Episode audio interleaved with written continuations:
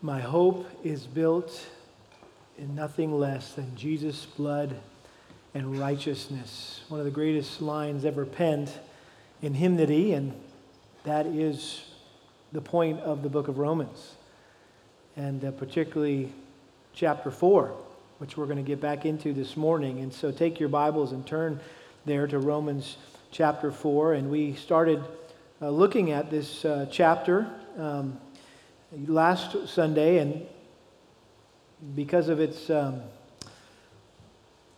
kind of one main point, I, I, felt like it was important to kind of just address it all together rather than break it up in a bunch of little parts. And so let me reread for you this chapter, um, Romans chapter 4, uh, just to kind of set it in our minds and our hearts again as we uh, finish up our, our study of this uh, very important chapter. Paul writes, What then shall we say that Abraham, our forefather, according to the flesh, has found? For if Abraham was justified by works, he has something to boast about, but not before God. For what does the scripture say? Abraham believed God, and it was credited him as righteousness. Now, to the one who works, his wage is not credited as a favor, but as what is due. But to the one who does not work, but believes in him who justifies the ungodly, his faith is credited as righteousness.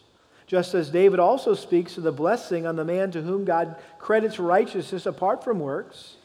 Blessed are those uh, whose lawless deeds have been forgiven and whose sins have been covered. Blessed is the man whose sin the Lord will not take into account. And this is where we'll pick up this morning. Verse 9 Is this blessing then on the circumcised or on the uncircumcised also? For we say faith was credited to Abraham as righteousness. How then was it credited? While he was circumcised or uncircumcised? Not while circumcised, but while uncircumcised. And he received the sign of circumcision as a seal of the righteousness of the faith which he had had while uncircumcised, so that he might be the father of all who believe without being circumcised, that righteousness might be credited to them, and the father of circumcision to those who not only are of the circumcision, but who also follow in the steps of the faith of our father Abraham, which he had while uncircumcised. For the promise to Abraham or to his descendants that he would be heir of the world was not through the law, but through the righteousness of faith. For if those who are of the law are heirs, faith is made void and, prom- and the promise is nullified. For the law brings about wrath, but where there is no law, there is also no violation. For this reason, it is by faith, in order that it may be in accordance with grace, so that the promise will be guaranteed to all the descendants, not only to those who are of the law, but also to those who are of the faith of Abraham, who is the father of us all. As it is written, the father of many nations have I made you in the presence of him whom he believed, even God, who gives life to the dead and calls into being that which does not exist. In hope against hope, he believed, so that he might become a father of many nations according to that which had been spoken. So shall your descendants be. Without becoming weak in faith, he contemplated his own body, now as good as dead, since he was about a hundred years old, and the deadness of Sarah's womb. Yet, with respect to the promise of God, he did not waver in unbelief, but grew strong in faith, giving glory to God, and being fully assured that what God had promised, he was also able to perform. Therefore, it was also credited to him as righteousness. Now, not for his sake only was it written that it was credited to him, but for our sake also, to whom it will be credited as those who believe in him who raised Jesus our Lord from the dead, he who was delivered over because of our transgressions and was raised because of our justification. Father, thank you for uh, the privilege that we have of holding your word in our hands and um, being able to read it study it, uh, apply it to our lives. But Lord, we know that none of that is possible were it not for your Spirit. And so we ask that the Spirit would come now and illuminate our minds. Lord, help us to understand these verses and how they apply uh, to our lives today, we pray in Jesus' name. Amen. Well, at first, this may seem more like a text for Father's Day because we're talking about Father Abraham and the forefather of our faith. But uh, we know that Abraham was married to Sarah. And she's mentioned here uh, in this verse, or in this text, in fact, one place in verse 19. And the one reference has to do with the deadness of her womb. Not a very pleasant Mother's Day thought, because uh, Mother's Day, uh, for most women, is a happy day, filled with praise and uh, accolades and appreciation from her children. But honestly, for some women, Mother's Day is a hard day, filled with pain and maybe even depression due to the heartbreak of losing a child, or worse, the heartache of never being able to have children. Infertility is one of the deepest heartaches of life. And only a barren woman can truly understand the grief and the, the sorrow, the anguish of having to die to your maternal dreams and, and, and, and instincts. But like Hannah uh, of old, the mother of the Old Testament prophet Samuel, many a barren woman have, has faithfully and fervently prayed for divine intervention. And God chose to miraculously bless them with a child. You see, a, a, supernatural act of God is necessary for a baby to be born to a sterile couple. The Old Testament pair, Abraham and Sarah, are a testimony to that fact. From a human perspective, there was no possible way that they can conceive a child in light of Sarah's lifelong infertility, not to mention they were beyond the age of childbearing. I mean, they shouldn't have been in the maternity ward, they should have been in the geriatric ward, right? Well, similarly, it, is, it takes a supernatural act of God for someone to be born again or to become a child of God. We know this from John chapter 3, uh, Jesus' interaction with Nicodemus. He said, um, truly, truly, truly, I say to you, unless a man is what? Born again, he cannot enter the kingdom of God. And of course, that got Nicodemus scratching his head, going, I don't understand. And, and he's saying, No, no, no, time out. I'm not talking about you crawling back into your mother's womb and coming out again. I'm talking about being born of the Spirit. The Spirit of God regenerates you and, and makes you a new creature in Christ. In other words, salvation is a miracle of God that results from divine power, not human effort. And humanly speaking, the only way, the only hope of us ever being rescued from God's wrath is God's grace. Why? Because all of us are spiritually sterile sinners, if you will, who can do absolutely nothing to save ourselves. We're impotent to make ourselves right with God.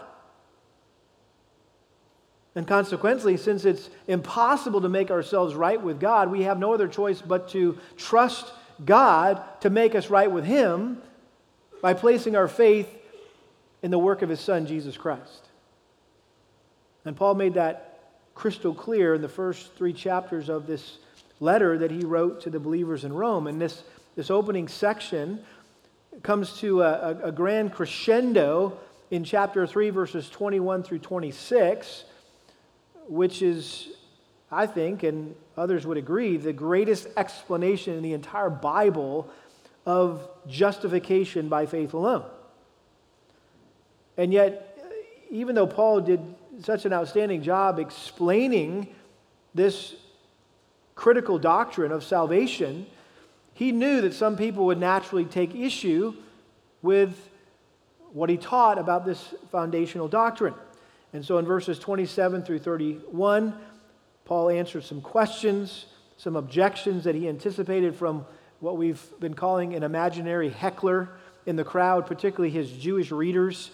Um, and he reaffirmed in no uncertain terms that a man is justified by faith apart from the works of the law. He says that in verse 28 of chapter 3 For we maintain that a man is justified by faith apart from the works of the law. And so as he moves into chapter 4, Paul supported this crucial statement by considering how Abraham was saved or justified to show that salvation has always been and will only be by faith in Christ. We learned last week that the Jews um, naturally assumed that Abraham was, was um, uh, saved by works, by keeping the law, just like everyone else in the Old Testament.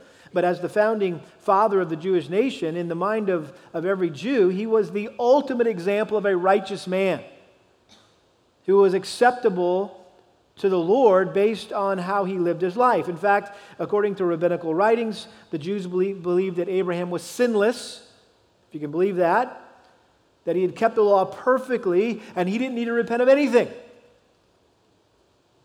And so, from the Jews' perspective, there was no better illustration than Abraham that a person is justified by works. But from Paul's perspective, he saw it the exact opposite that Abraham's life proved that a person is justified by faith apart from works. And so, here in chapter 4, again, Paul, acting like a brilliant attorney, uses the, the Jews' star witness against them to prove that justification or salvation is by faith alone in Christ alone and not by works. And so he presented in this chapter four facts regarding how Abraham was saved or made right with God to prove that the only way that any of us can be saved is by faith alone in Christ alone. And we, so we started looking at these four facts. Um, last week we got through the first one Abraham was not justified by works. That's the first fact. Abraham was not justified by works. And in the first eight verses here, he, he, he says, let's consider Abraham's testimony. How did he get saved? Verse 2 If Abraham was justified by works, he had something to boast about, but not before God. For what does the scripture say? Abraham believed God, and it was credited to him as righteousness. Paul was quoting Genesis 15, 6, and we took a lot of time last week to go back into the Old Testament and see uh, how the story of, of, of, Abraham unfolded. But in Genesis 15, 6, um, after he believed in the promise that God gave him that he would have a child, it says that it was credited to him as righteousness. And so Abraham believed Simply believe the promise that God made to him that he, uh, he would have countless offspring, like the, the, the sand of the sea and the stars in the sky. And, and one of those offspring would be the Savior of the world, namely who? Jesus Christ, through whom all the promises of God would be fulfilled. And so uh, we, we said this is an important um, verse here, verse 3, especially this word credited to him as righteousness. It's used 11 times in this chapter, and it's used to describe a sum of money that was transferred or credited to someone's account. And this is the, what we know as the doctrine of imputation that, that when we get saved, our sin is transferred or credited to Christ's account, and his righteousness is transferred or credited to our account. And this transaction has absolutely nothing to do with anything we've done to earn our salvation. It's simply based on our faith in the work of Christ as our substitute in his life and death. He says in verse 4 Now to the one who works, his wage is not credited as a favor, but what is due. Our employer is obligated to pay us for the work that we do. We deserve to get paid. We earn our paycheck but he goes on in verse 5 to say, but there's nothing we can do to earn God's favor. No matter how hard we work or how many good deeds we do, we will never be acceptable to God based on our own merit.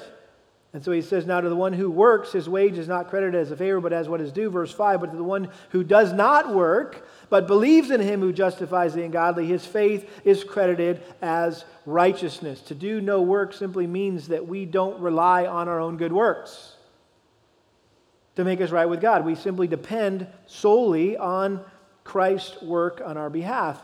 And when that happens, we are justified, or God pronounces us righteous. He views us as righteous, and then we become righteous through the process of sanctification. And then he uses the example of David in verses 6 through 8. This is Israel's greatest king, obviously, um, who, who David says is a great example, or excuse me, who, who Paul said was a great example of how God justifies people by faith apart from works. And he quotes from Psalm 32, which was a psalm of confession that David had written after he had committed adultery with Bathsheba and murdered her husband Uriah.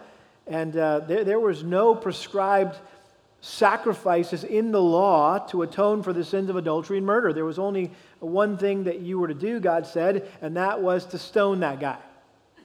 David knew he deserved to be stoned.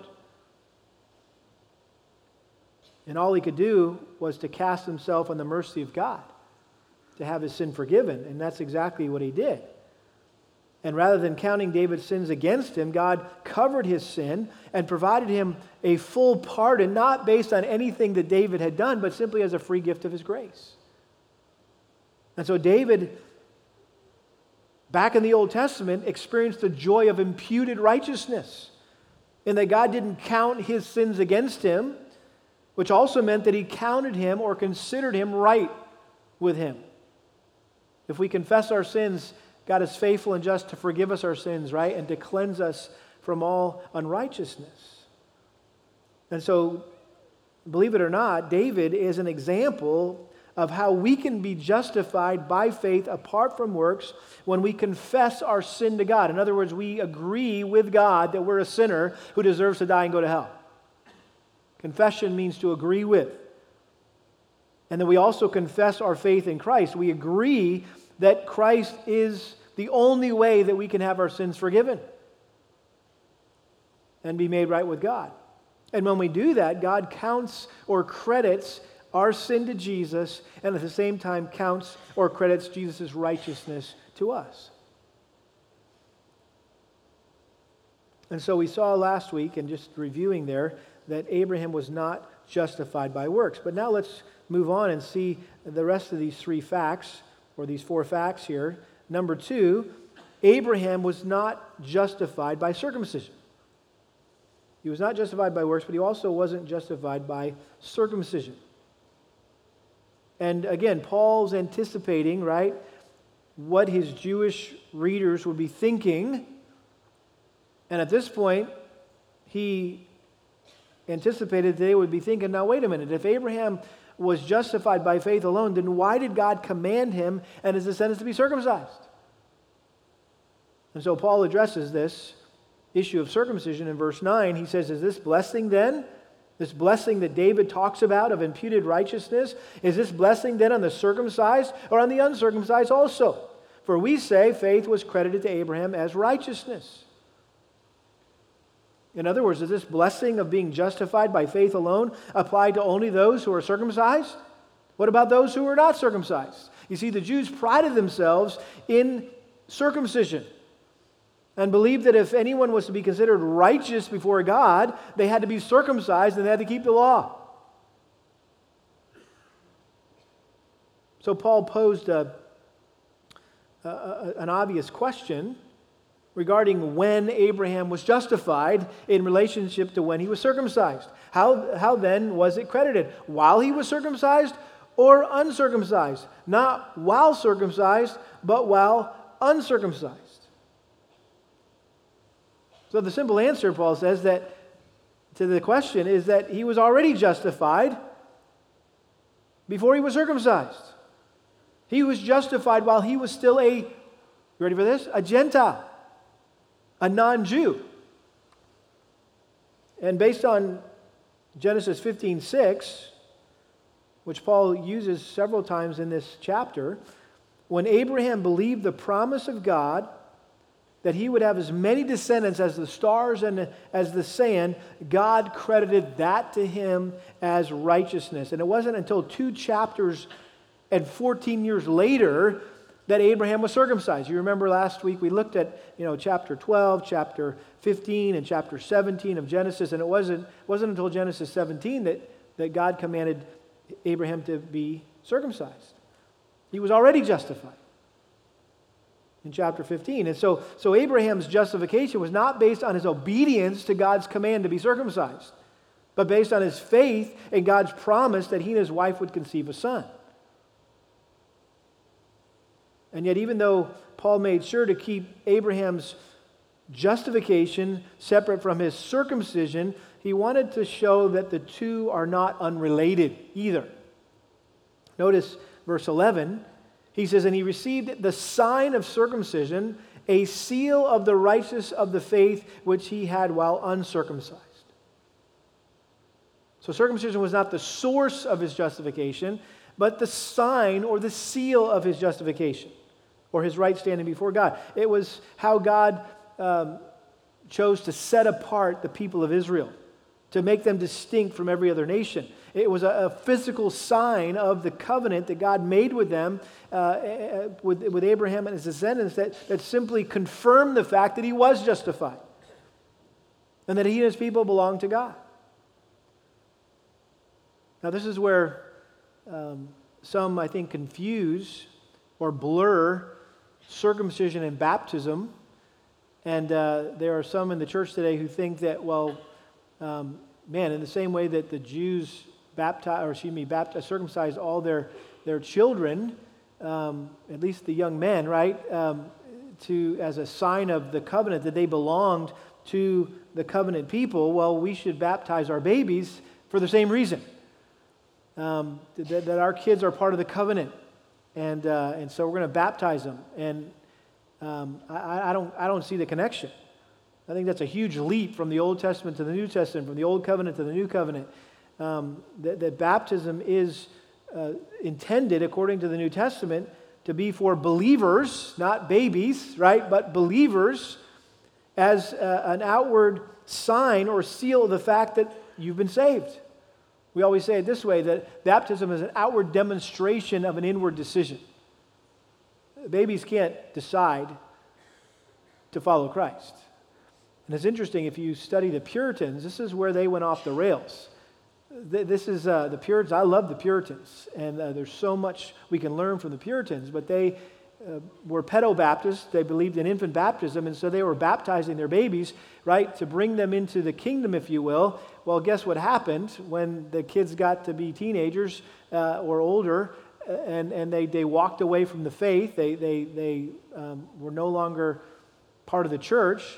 And uh, why? Because they, they just assumed that, hey, if we baptize these kids, you know, they're going to grow up in the church and they're just part of the covenant family. Well, they got to get saved, right? They got to get saved. It's not about getting baptized. They need to get saved and then they get baptized. It's what's called believers' baptism. But notice what he goes on to say here in verse 11. He says, All this happened so that he might be the father of all who believe without being circumcised, that righteousness might be credited to them. And the father of circumcision to those who not only are of the circumcision, but who also follow in the steps of the faith of our father Abraham, which he had while uncircumcised. So, Paul is simply saying that uh, Abraham is the father of all those who have faith like his, regardless if they've been circumcised or not. That's irrelevant. It doesn't matter if you're a Jew, it doesn't matter if you're a Gentile. If you believe in the person and work of Christ, you can claim Abraham, Abraham as your father, and you can identify as one of his children. All that to say, there's a whole lot of people singing Father Abraham. Right, that song, Father Abraham. We all sang that growing up, Father Abraham. It made sense, right? They're singing Father Abraham, and it ain't true for them. Abraham is not the father of everyone. He's not the father of unbelieving Jews and Muslims or Hindus or Mormons or Jehovah's Witnesses or anyone else who doesn't believe in Jesus or have a correct understanding of who Jesus is and what Jesus has done. Abraham is not their father. They can't sing that song. See, only those who are truly saved are his true descendants. And his true descendants are saved the same way he was saved by faith alone in God's promises, not in any religious activity or ceremony. For the Jews, it was circumcision. For many in the church today, it's baptism. I've, I've asked people the question hey, tell me, when were you saved? When did you become a Christian? And their immediate response is, well, I was baptized. And they give me a time of their baptism. I said, well, time out. I didn't ask you when you were baptized. I, want to know when you're saved. But there's a lot of people who equate their salvation with, or their baptism with their salvation, or their salvation with their baptism. And, and they're trusting, and there's some believe that you have to be baptized in order to go to heaven. If that's the case, they're not truly saved because they're trusting in a work, some ceremony, some activity uh, to save them apart from Christ. Some think taking communion, right, is, um, uh, or, or, taking the uh, Eucharist, as it's called, a Mass, uh, that, that you have to do that in order to be saved, in order to go to heaven. Or maybe being a member of a particular church, that you have to be a member of our church in order to go to heaven. Well, that's a work, that's some kind of religious activity. That's like being circumcised. And Paul said, no, Abraham was not justified by circumcision, and, and neither is anyone else, including baptism and church membership and communion, and you fill in the blank. The third fact that Paul brings up in this chapter is that Abraham was not justified by the law. He wasn't justified by works, he wasn't justified by circumcision, he wasn't justified by the law. Look at verse 13. For the promise to Abraham or to his descendants that he would be heir of the world was not through the law, but through the righteousness of faith. Again, Abraham was not justified by obeying the law, but by believing the promise that he would be heir to the world, which meant that someday one of his descendants, the Messiah, Jesus Christ, would reign over the entire earth along with all those who placed their faith in him alone for their salvation. And so we need to realize God didn't show up into Abraham's life and say, Obey my law and I'll bless you. He said, I'll bless you, believe my promise. Big difference. And Abraham's justification, when he was credited, his faith was credited to him as righteousness, Genesis 15 uh, 6, occurred long before God delivered the law through Moses on Mount Sinai. In fact, Paul mentions this with an actual number in Galatians chapter 3, verse 15. We looked at this last week, but you can turn back there with me. I just want to look at verses 15 and 16 here. Galatians 3:15, brethren, I speak in terms of human relationships, even though it is only a man's co- only a man's covenant, yet when it has been ratified, no one sets it aside or adds conditions to it. Now the promises were spoken to Abraham and to his seed, um, and he does not say and to seeds, as referring to many, but rather to one, and to your seed, that is Christ. What I am saying is this here it is, verse 17 the law, which came 430 years later, does not invalidate a covenant previously ratified by God so as to nullify the promise. For if the inheritance is based on law, it is no longer based on a promise, but God has granted it to Abraham by means of a promise. In other words, the law hadn't been given and wouldn't, wouldn't be given until 430 years later. So, how could you say that it was obedience to the law that made Abraham right with God? The law wasn't going to be around for centuries. And even when the law did come, it didn't replace the promise, it didn't nullify the promise, it didn't cancel out the promise. Like, okay, that's no longer valid. This is the new way of getting saved. No, it was still the same way. Verse 14 For if those who are of the law are heirs, faith is made void and the promise is nullified. In other words, if you are saved by keeping the law, if you become an heir with Christ by obeying the law, then faith is useless, it's worthless. And the promises of God are no longer applicable. Verse 15 For the law brings about wrath, but where there is no law, there also is no violation. Again, this is getting back to the purpose of the law. The law was never intended as a means of our salvation, it was intended to expose our sin and show us that we needed to be saved, right? How, that we fall so short of God's righteous standards and, and, and we deserve his wrath and his judgment. And so the law was designed to stir up our sin and call down God's wrath upon us and, and, and to condemn us for not keeping its commandments perfectly and to help us understand that we are all under the curse of the law, which is death. So we'd cry out for a Savior. We'd look for a Savior outside of ourselves.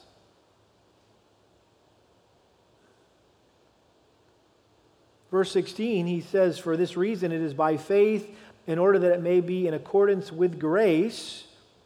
Don't miss that word grace there, it just should jump off the page at us. So that the promise will be guaranteed to all the descendants, not only to those who are of the law, but also to those who are of the faith of Abraham, who is the father of us all. Again, he's repeating the same idea about Father Abraham here um, that, he, that he shared in verses 11 through 12. Um, whether you're a Jew, you're a Gentile, it doesn't matter. Um, the point is that we all receive salvation as an undeserved, unearned gift from God to ungodly sinners. It's by grace through faith alone. And notice what he says here. I love this word. For this reason, it is by faith in order that it may be in accordance with grace, so that the promise will be guaranteed to all the descendants.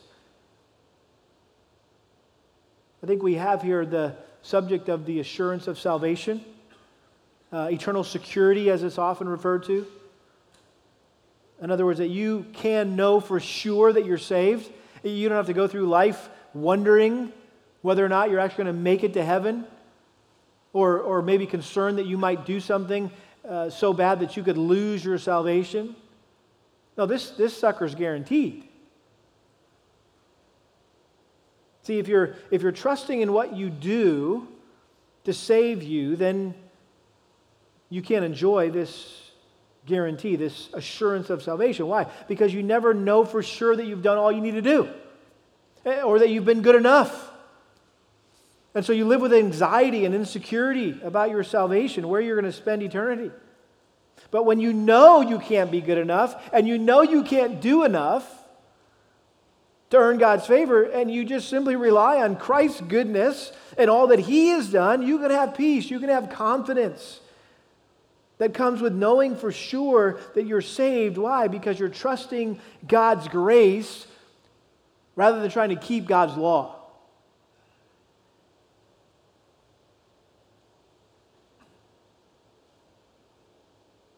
Do you have that assurance of salvation? If you don't, it may be because you're trusting in yourself to make yourself right with God, to earn God's favor, to earn your way, to work your way to heaven. Maybe that's exposing that where your faith lies. It's not in Christ alone, but in yourself.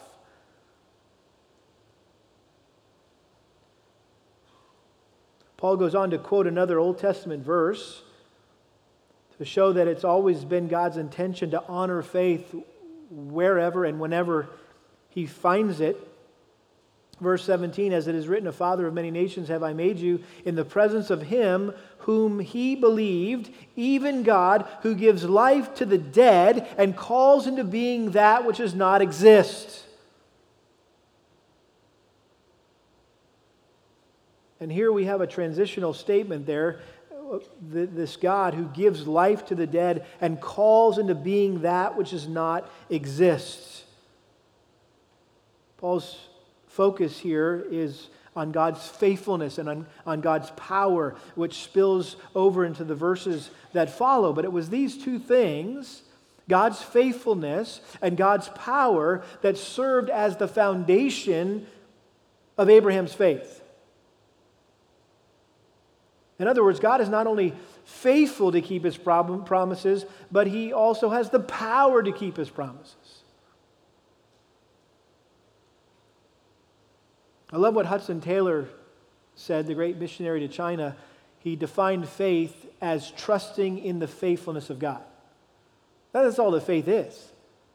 You're trusting in God's faithfulness, His power, His ability to keep His promises. And notice he says um, here in verse 17, He gives life to the dead and calls into being that which does not exist. So Paul mentioned here the two greatest miracles or manifestations of God's power in the history of the universe. First of all, the creation of the world from nothing, ex nihilo, as it's referred to at times, and the resurrection of Jesus Christ from the grave. So he created the world and he raised Jesus from the dead which are both examples of what is said in Jeremiah 32 17. Nothing is too difficult for you. You can create all this out of nothing. Um, and uh, oh, and you can raise Jesus from the dead. You can bring somebody back from the dead. You say, well, what's the connection to Abraham here? Well, I think figuratively speaking, Isaac their son, right? His son was both an act of creation and a resurrection, all at the same time. And that God created him out of nothing. There was nothing there. Sarah's womb was barren. So he created this child within her. And he was also received back from the dead. If you remember when God told him to take him up to Mount Moriah, right, and kill him, and then he said, No, don't do it. Now I know that you love me more than you love him. And, and, um, and it says in Hebrews that the only thing that Abraham had, Abraham had to go on was God told me to, God promised me that, that he was going to give me a son, and it was through the son that all of his promises would come, and, and all of these descendants, and, and now he's telling me to kill this son. Apparently, he's going to bring him back to life in my mind, that's the only way this could still work, that he could still keep all his promises. I'm going to kill him. I'm going to, I'm going to, I'm going to obey him. I'm going to trust him. I'm going to kill him. And I'm just confident that he's going to bring him back to life. And so Hebrews says that he believed that God could raise the dead.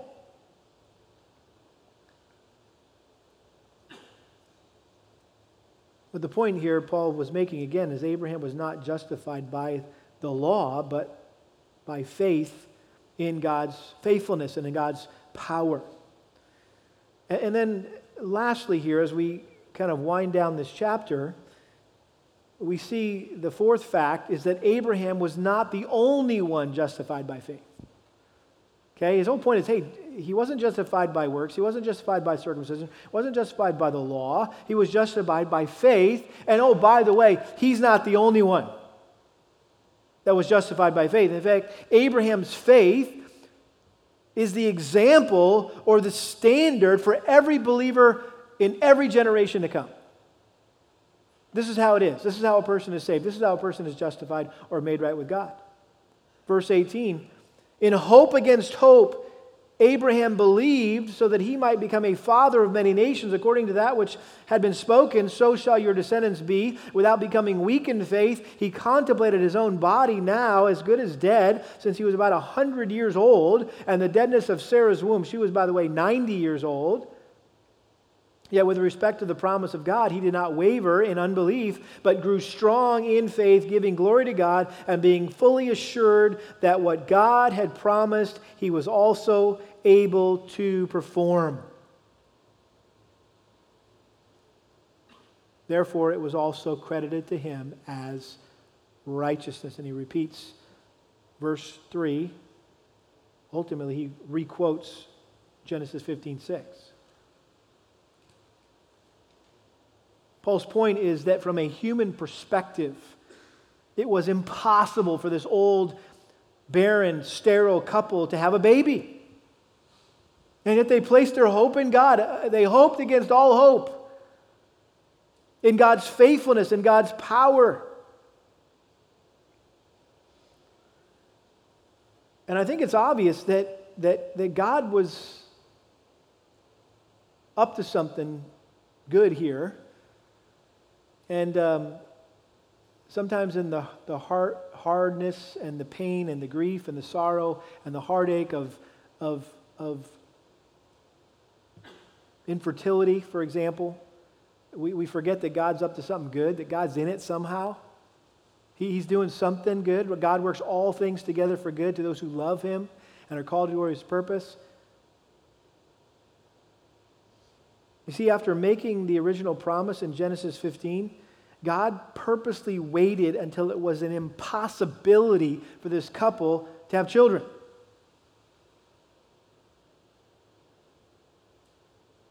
But in Abraham's mind, the only impossibility was that, was that God would lie or couldn't lie. That's the only thing impossible in his mind is that God can't lie. He, he, it's impossible to think that he would not fulfill his promise to me. And so, despite the utter helplessness and hopelessness of their condition, apart from the miraculous intervention of God, Abraham believed that God was fully capable of doing what he had promised that he would do.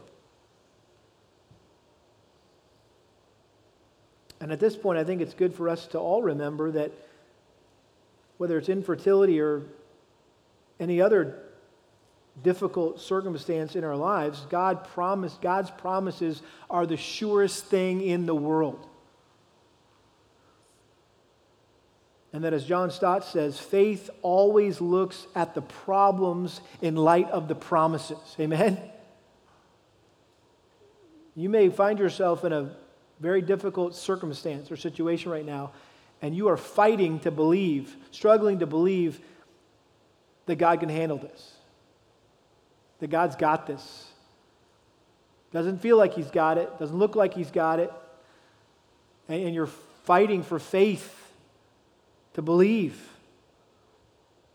And I would encourage you to think on the promises of God. Think about a promise or promises that you know of in God's Word that God is obligated, if you will, to keep because He made it.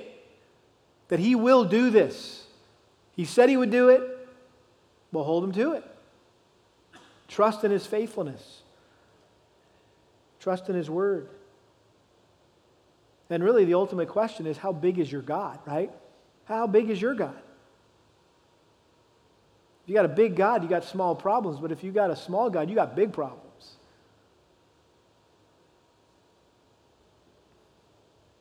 There should be no question in your mind how much God loves you. He sent his son to die for you. That's how much he loves you. So don't ever let Satan confuse you to think that somehow God is not loving me right now through this. No, He is. It's, a, it's, an, it's an act of love, whatever it might be that you're struggling with this morning. He wants to meet your every need. He's already met the greatest need, and that was your need of salvation. So, whatever other needs you have in your life, that, those are small, right? It was the, the greater to the lesser.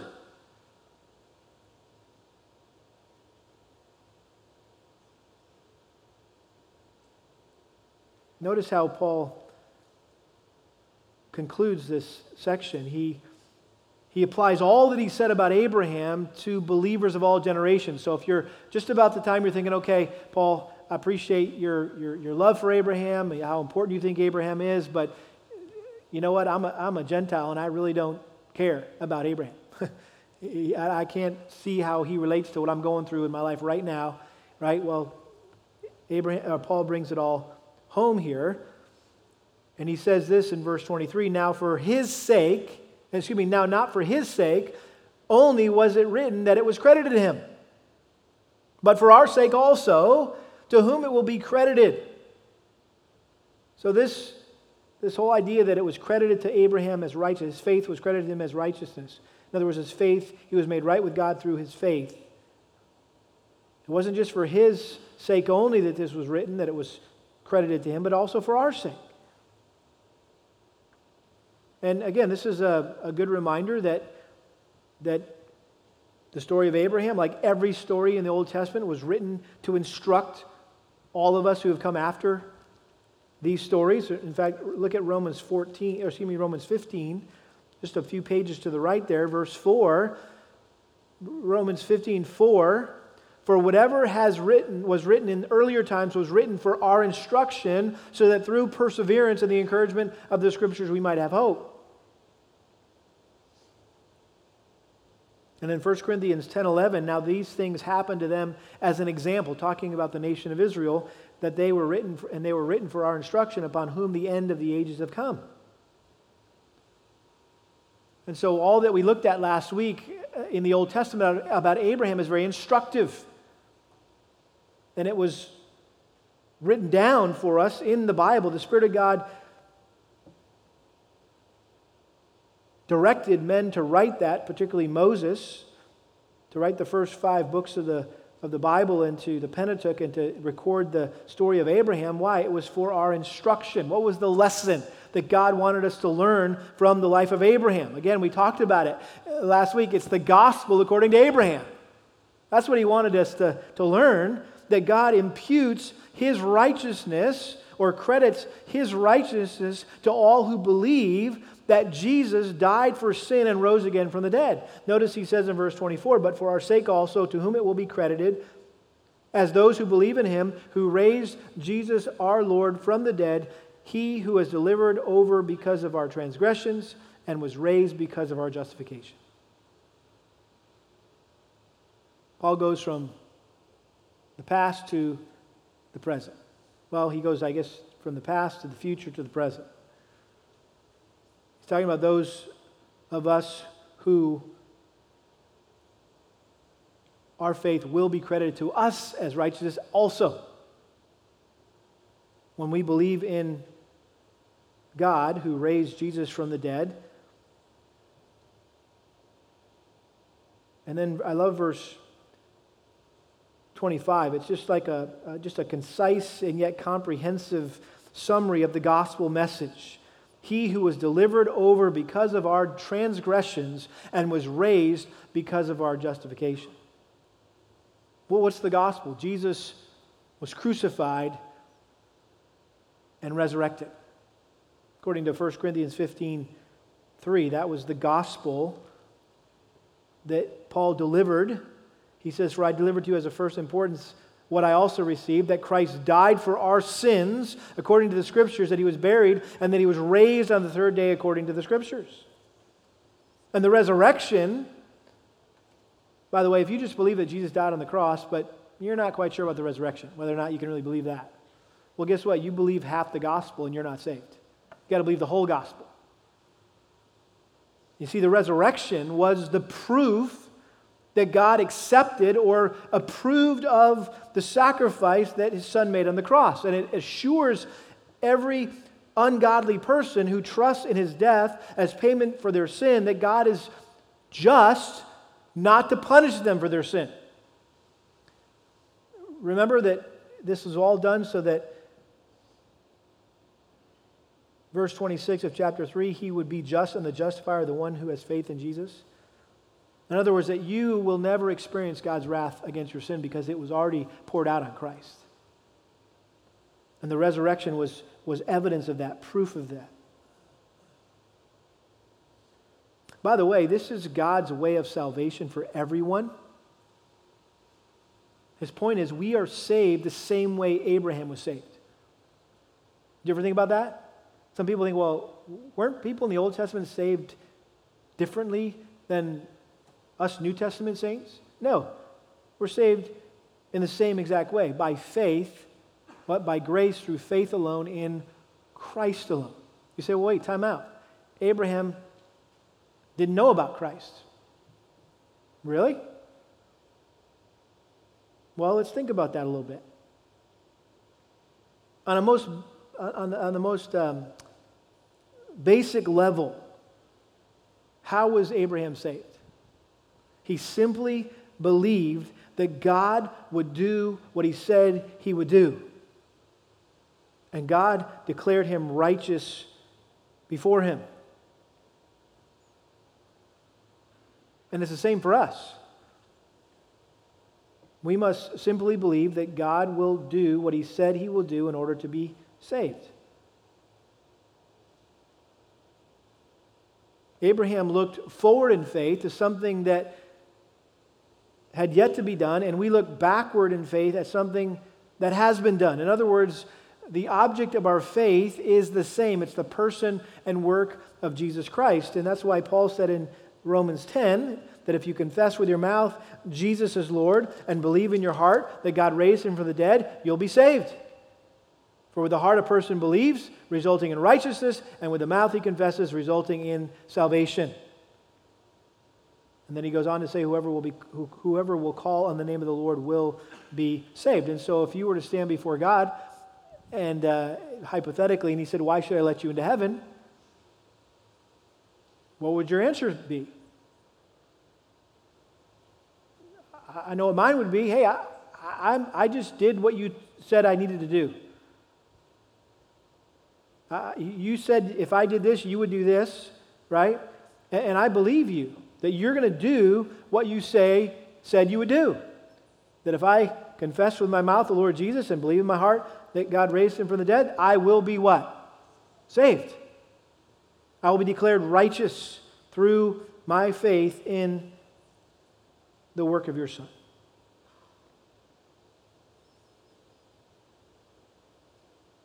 Have you ever thought how fortunate you are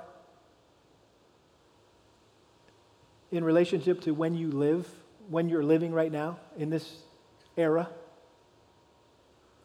John Stott uh, said something interesting in his commentary about this. He said, quote, "We today are much more fortunate than Abraham and have little or no excuse for unbelief. For we live on this side of the resurrection."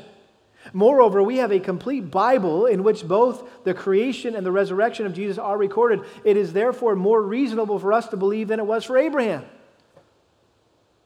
He didn't have a full Bible, he was on the front side of the crucifixion and the resurrection.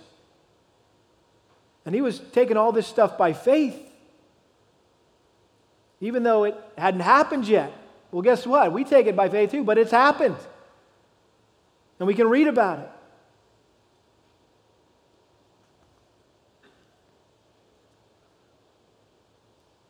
Turn over to John just really quickly as we wrap this up. And here we find a fascinating conversation that Jesus had with the Pharisees about Abraham.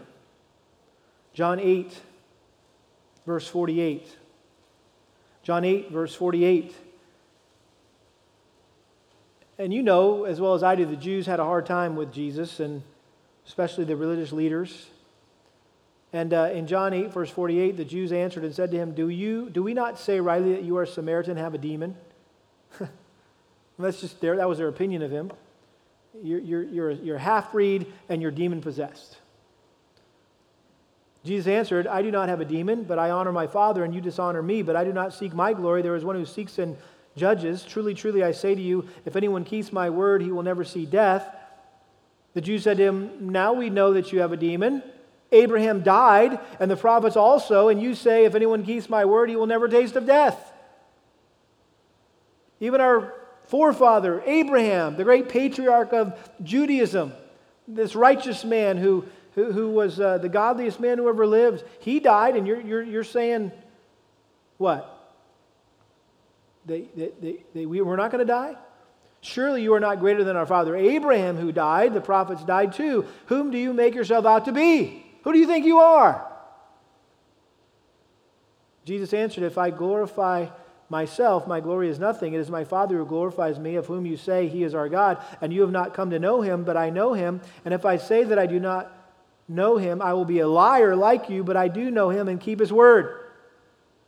Now, check this out, verse 56. Your father Abraham rejoiced to see my day, and he saw it and was glad. What? What in the world? Jesus is saying that that, that, yeah, we maybe get to rejoice. He looked forward to the coming of the Messiah, but it says, and he saw it. He didn't just want to see it, he actually saw it and was glad. What might Jesus be referring to here? Well, again, going back to what we know about Abraham, he believed God's promise to him that the Messiah would come through his descendants. And he saw God begin to fulfill his covenant with him when he blessed he and his barren wife with their son Isaac. And when Abraham willingly offered Isaac on that altar in obedience to God's command, he was given a vivid object lesson of the death and resurrection of the coming the Messiah. I mean, the whole drama of God's redemption of mankind through a sacrificial lamb was played out before his very eyes on Mount Moriah.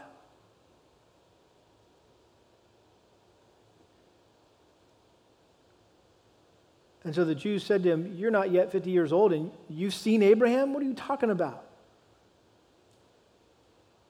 Jesus said to him, Truly, truly, I say to you, before Abraham was born, I am.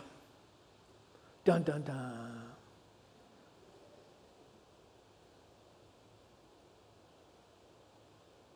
And notice how they responded. Therefore, they picked up stones to throw at him. But Jesus hid himself and went out of the temple.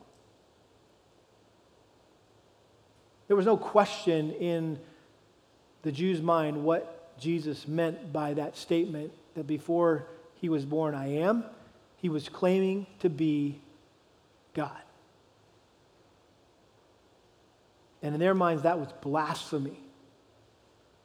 And so they were going to kill this blasphemer in an act of self righteousness. But it really just defines for us that there are two classes of people in the world. Only two. Those who believe that Jesus is who he said he was, and he will do what he said he will do, and those who don't believe that.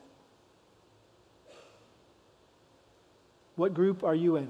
What category are you in? Are you one of those who believes that Jesus is who he said he was and he will do what he said he will do, or do you not believe that?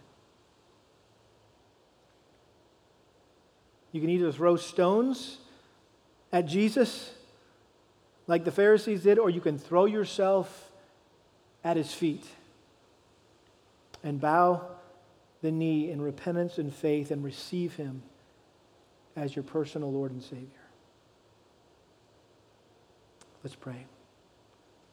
Father, thank you for this uh, chapter that's so chock full of stuff about Abraham and circumcision and the law and um, works. And uh, Lord, so many things that seem antiquated and not applicable to us, but Lord, it is so applicable. And thank you, Lord, that for your plan of redemption that has remained the same from eternity past and it will remain the same into eternity future that a man, a person can be justified, made right with you, saved by your grace through faith alone in the person and work of Jesus Christ. Lord, I pray if there's anyone here this morning that has yet to repent and place their faith in Him alone, in Christ alone for their salvation, that today would be the day of their salvation for your glory. And Lord, I pray that you would um, motivate us now as we leave this place to, to take this good news of salvation to those who are striving, trying to be good enough and to do enough good things, uh, hoping against hope that they will make it to heaven someday, that they don't have to live with that fear, with that anxiety, with that insecurity, that they can know for sure that they're on their way to heaven through uh, the death and resurrection of Jesus Christ.